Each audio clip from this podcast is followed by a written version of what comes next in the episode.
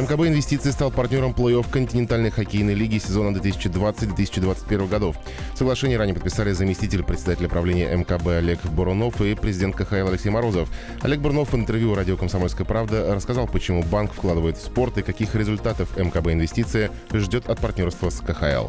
Со спортом, как у банка, наверное, один из немногих, если не единственного, дружба уже достаточно давно. У нас и в направлении private banking присутствует отдельное направление, связанное с спортсменами, помощи спортсменов. Ну а КХЛ это все-таки как очень большая, крупнейшая организация в Европе по хоккею, плюс сам по себе спорт очень динамичный. Мы банк динамично развивающийся. Наверное, это та синергия, которая позволит нам быть частью этого партнерства. Мы очень рады, что попали в большую хоккейную семью семью. Мы считаем, что это партнерство нам позволит реализовать бренд МКБ Инвестиции. Ну а вот само участие в плей-оффе, как э, самом жарком событии, где каждый матч, матч принципиальный и очень много, может быть, неожиданностей, добавит, наверное, изюминки к этому партнерству.